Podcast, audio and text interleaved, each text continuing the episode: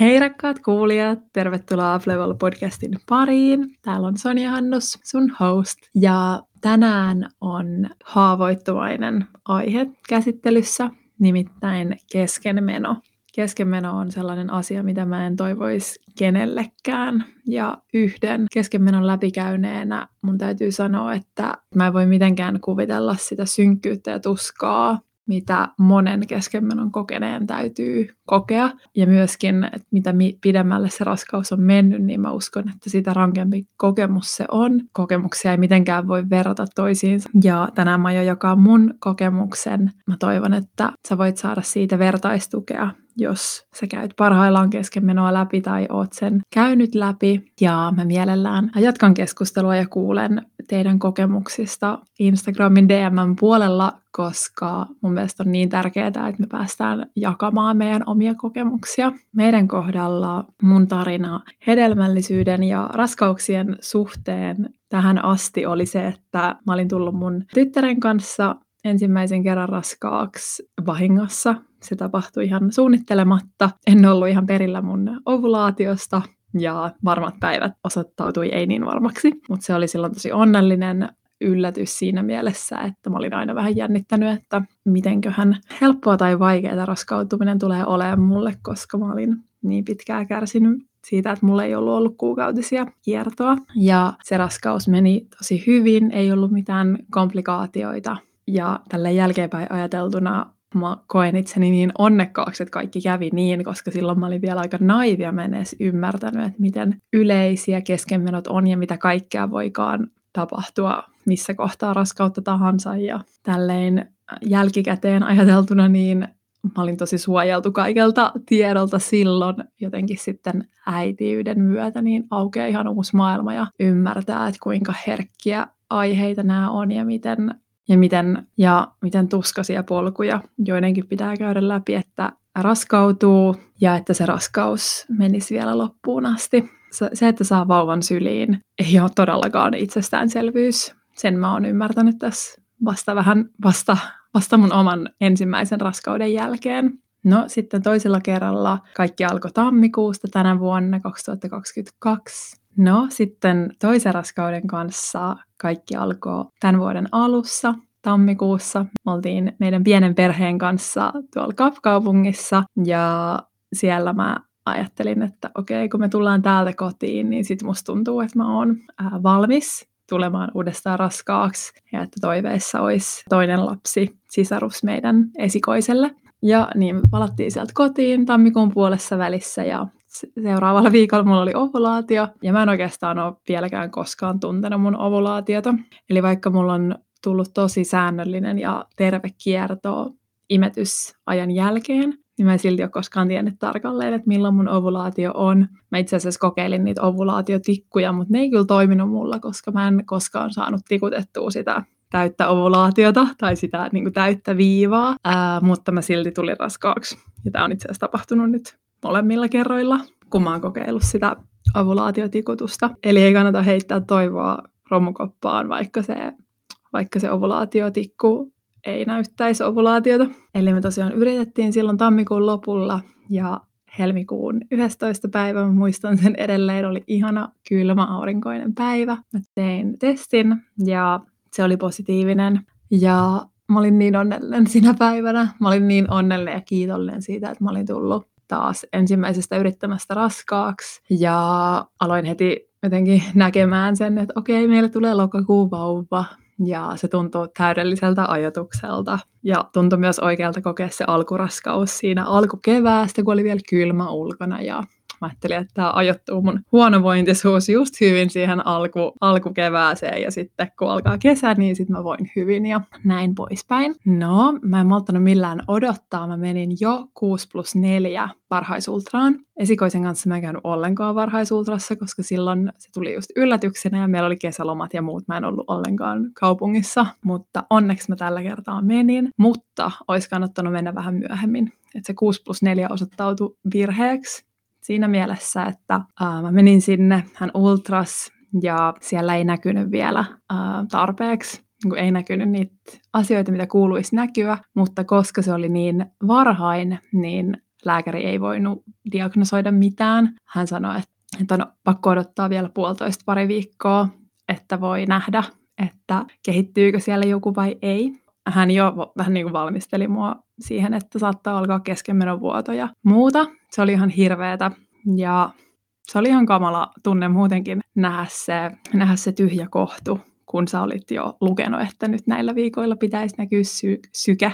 Ja mä lähdin sieltä jotenkin ihan romahtaneena lääkäristä ja mä olin eka ihan varma, että, että ei tästä mitään tuu, että tämä on keskenmeno. No sitten mä tulin kotiin ja aloin tietenkin googlaamaan kaikkien muiden kokemuksia ja sitten mulla alkoi vähän toivo syttyä, koska oli tosi monia vastaavia tarinoita, joilla sit oli löytynyt se syke viikon tai parin päästä ja oli löytynyt kehittyvä sikiö, mutta oli yhtä paljon myös niitä, joilla ei ollut sit löytynyt, että se oli päättynyt huonosti.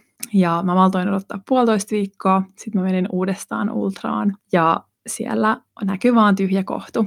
Eli tämä kätilö, ää, eli tämä kätilö sanoi, että sen sikiön kehitys on loppunut jo tosi varhaisessa vaiheessa viikolla viisi, koska muuten siellä olisi näkynyt enemmän, että se, se niin, että se ruskuespussikin alkoi jo surkastumaan ja, ja tota, ei ollut mitään sikiötä. Se oli tietenkin ihan hirveätä kuulla, koska mä menin sinne niin semmoisella 50-50 asenteella ja toivoin parasta sen kuuleminen, että, että ei siellä mitään ole, niin olihan se ihan kauheata. No joo, kaikki, jokaisen keskemeno on niin erilainen. Tässä oli hyvät ja huonot puolet. Hyvä, hyvä oli se, että se kehitys oli loppunut niin varhain, että siellä ei ollut mitään sikiötä.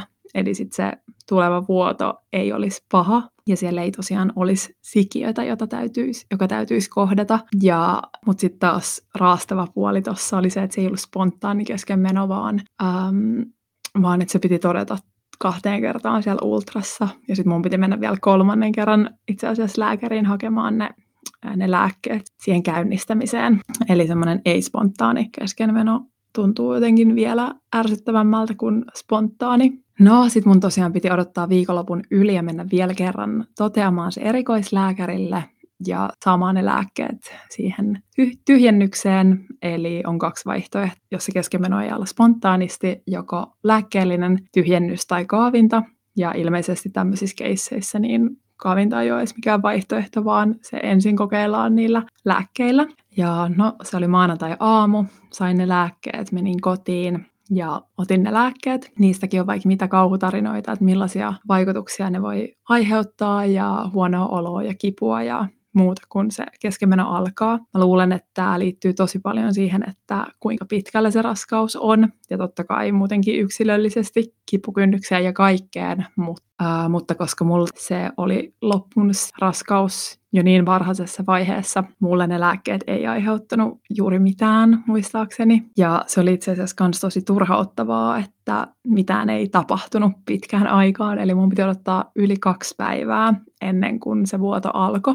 Ja siinä vaiheessa, kun sä oot odottanut jo kaksi päivää, että sä saat ylipäätään ne lääkkeet, vielä kaksi päivää, että se vuoto alkaa, niin ne oli ehkä ne pahimmat, hermoja raastavimmat päivät. Totta kai niiden lisäksi, kun oli saanut kuulla sen diagnoosin, mutta se odottaminen oli mun mielestä jotenkin tosi turhauttavaa. Mutta sitten, olikohan se torstaina, maanantai mä olin ottanut lääkkeet, niin torstaina se vuoto alkoi ja se tuli ihan kunnolla.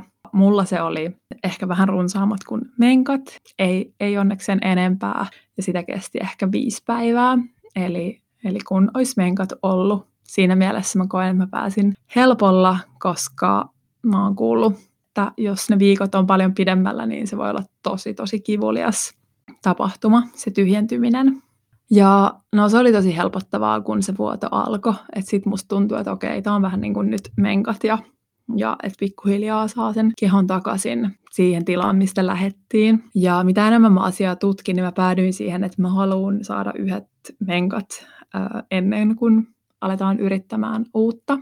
Eli fyysinen puoli oli, sanotaanko, helppo mulle siinä mielessä, että oli vaan tosi turhauttavaa joutua käymään niin monta kertaa siellä lääkärissä kuulemassa se asia, että siellä ei ole kaikki hyvin ja se odottaminen, mutta kipujen ja muiden puolesta, niin mä pääsin tosi vähällä. Ja totta kai henkinen puoli on ihan asia erikseen. Mulle pahimmat päivät oli varmasti ne ultrapäivät. Ensin kun mä kuulin, että kaikki ei välttämättä ole hyvin, ja sitten kun mä kuulin, että kaikki ei ole hyvin. Ja etenkin sen lopu- lopullisen diagnoosin päivänä, niin mä itkin koko päivän. ja mä olin vaan niin vihanen itselleni ja maailmalle ja, ja mä koin itseni niin uhriksi.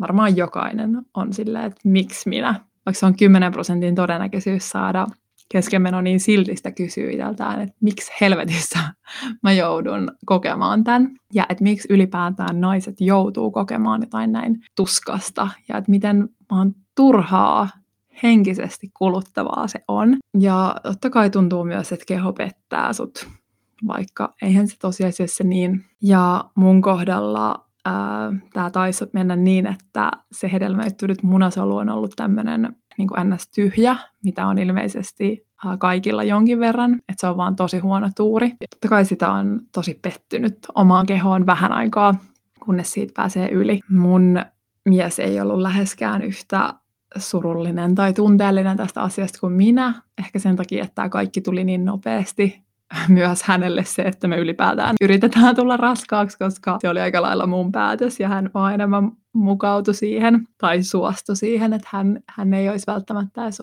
ollut ihan vielä kokenut aikaa oikeaksi, mutta oli kuitenkin mukana suunnitelmassa. Kun me tultiin heti raskaaksi, niin se kaikki tapahtui niin nopeasti, että sitten hän, hän ei ollut koskaan vielä silleen kiintynyt tähän ajatukseen. Hänen reaktio tuntui musta tosi ärsyttävältä, koska hän ei ollut yhtään tavallaan pahoilla. Totta kai pahoillaan sen puolesta, mitä mä koin, mutta ei sen meidän yhteisen unelman särkymisen puolesta. Ja hän vaan heti oli mulle silleen, että, että tällä on joku tarkoitus ja että vielä ei ollut meidän aika ja että se tulee, meidän aika tulee just silloin, kun on oikea aika ja näin poispäin. Ja se tuntui tosi ärsyttävältä aluksi, mutta sitten mä aloin uskoa sitä ja mä aloin aika nopeasti sit hyväksyä sen asian. Ja mä muistan, että jo heti se seuraava päivä, eli ennen kuin mä olin edes saanut niitä lääkkeitä vielä, niin, niin tuntui jo paljon paremmalta ja jokainen päivä siitä eteenpäin sitä jotenkin hyväksy koko ajan enemmän sitä, mitä, sen, mitä tapahtui ja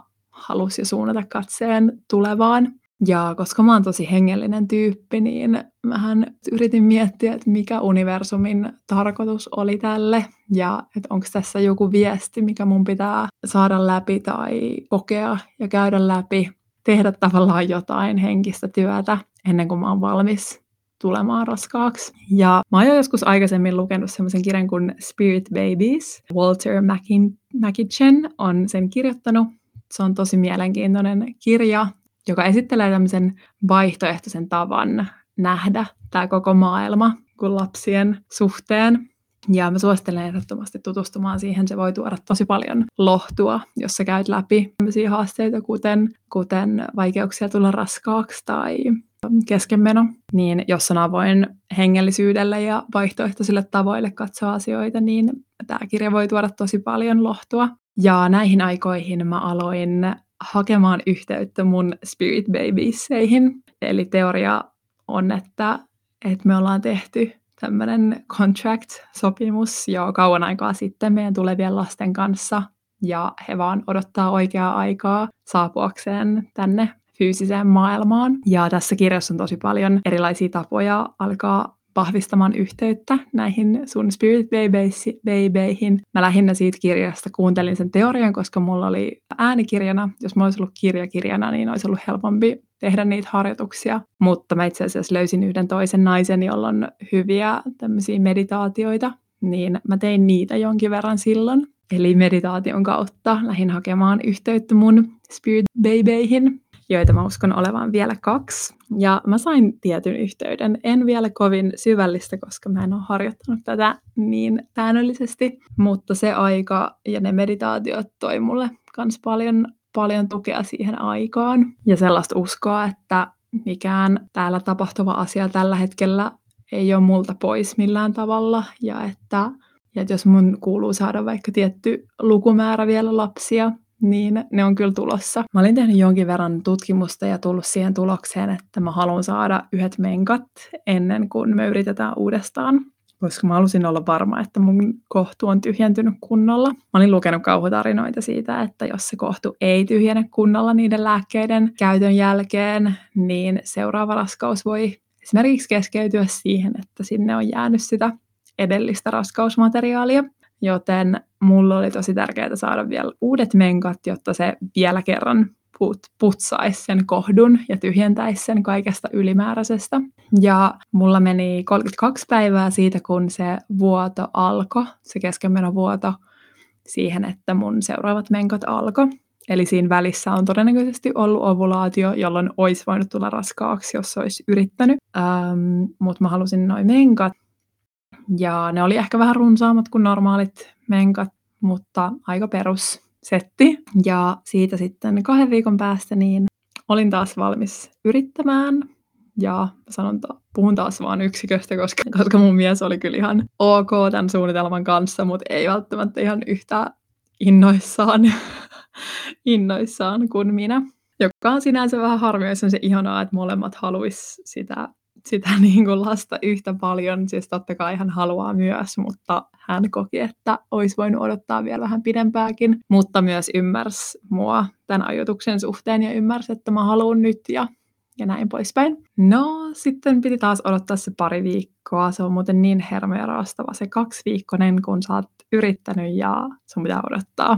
Eli mä voin ainoastaan kuvitella, tai ehkä enemmänkin voisin sanoa, että mä en voi mitenkään kuvitella sitä tuskaa ja tuskaa tai mielenlujuutta, mikä vaaditaan, jos, jos, äh, jos täytyy yrittää pitkään tulla raskaaksi. Ja no, sitten parin viikon, parin viikon odottamisen jälkeen, mä olin itse asiassa viikonlopun polttareissa Itävallassa. Mä muistaakseni tein yhden testin ennen sinne polttareihin lähtöä, mutta se ei näyttänyt mitään. Se oli aikainen, ehkä 26 tai jotain, 27 päivä. Ja sitten mun menkat ei alkanut siellä reissussa. Sitten taisi olla jo 30, päivä 31 äh, sunnuntaina, kun tulin kotiin. Ja maanantai-aamuna mä tein testin. Ja se oli ihan superselkeä.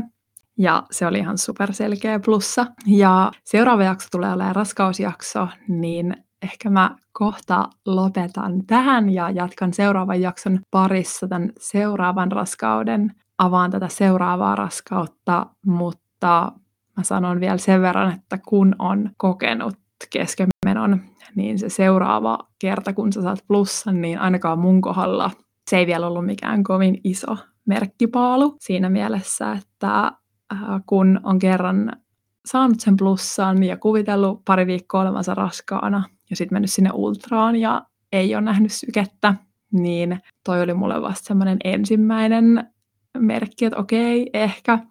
Ja vasta sitten se tuleva ultra oli mulle se, se tota merkittävämpi juttu. Ja myös se, että tuleeko mulle oireita, koska itse asiassa tuossa kesken menneessä raskaudessa niin mulle ei kehittynyt mitään ensimmäisestä raskaudesta tyypillisiä oireita, kuten näitä food aversions, eli niin kuin tiettyjä inhokkiruokia ja muuta. Mulla oli ainoastaan väsymys oireena tuossa niin se olisi myös ollut merkki siitä, että kaikki ei ole hyvin ja samoin mun rinnat ei koskaan turvannut samalla tavalla kuin silloin, kun mä olin esikoisen kanssa raskaana. Eli se olisi myös ollut semmoinen merkki, josta olisi voinut päätellä periaatteessa, että kaikki ei ole hyvin. Joten, joten tosiaan toi ekoraskaustesti ei vielä kertonut paljonkaan, vaan mä halusin vaan siitä alkoi monen viikon piinallinen odotus, että tuleeko oireita ja, ja se varhaisultraan meno, mutta tämä oli mun, mun keskenmenon tarina. Niin kuin mä sanoin, niin mun mielestä näitä asioita ei kannata vertailla, koska jokaisella on niin yksilöllinen kokemus, mutta siitä huolimatta mä haluan sanoa, että mä koen, että tämä mun kokemus ei ollut todellakaan rankimmasta päästä. Ja mä voin vaan lähettää mun kaiken rakkauden niille, jotka ehkä tällä hetkellä käy keskenmenoa läpi tai jotka on käynyt sen ehkä useamman kerran tai yrittää tulla raskaa. Mä toivon niin paljon, että, että meidän kaikkien toivet toteutuu ja, ja jonain päivänä saadaan vauva syliin. Seuraavassa jaksossa mä avaan tätä mun seuraavaa raskautta ja haluan antaa valoa, valoa ja toivoa jokaiselle, joka käy kesken menoa läpi ja omasta kokemuksesta sanoo, että tämä raskaustulo heti keskenmenon jälkeen on selvästi hyvin mahdollista ja mitä mä luinkin siitä, niin, niin ehkä jopa todennäköisempää kuin, kuin muuten, koska jotenkin se kroppa on tosi hedelmällisessä tilassa keskenmenon jälkeen. Ja mä tosiaan jatkan tosi mielellään keskustelua teidän kanssa DMssä tai mailitse laittakaa mulle viestiä ja laittakaa mulle myös mielellään aihetoiveita. Laita tämä poditilaukseen ja mä olisin myös tosi kiitollinen, jos saanut tälle podille arvostelun ja tilaa myös mun uutiskin. Linkki löytyy tuosta show noteista ja lahjaksi mä lähetän sulle mun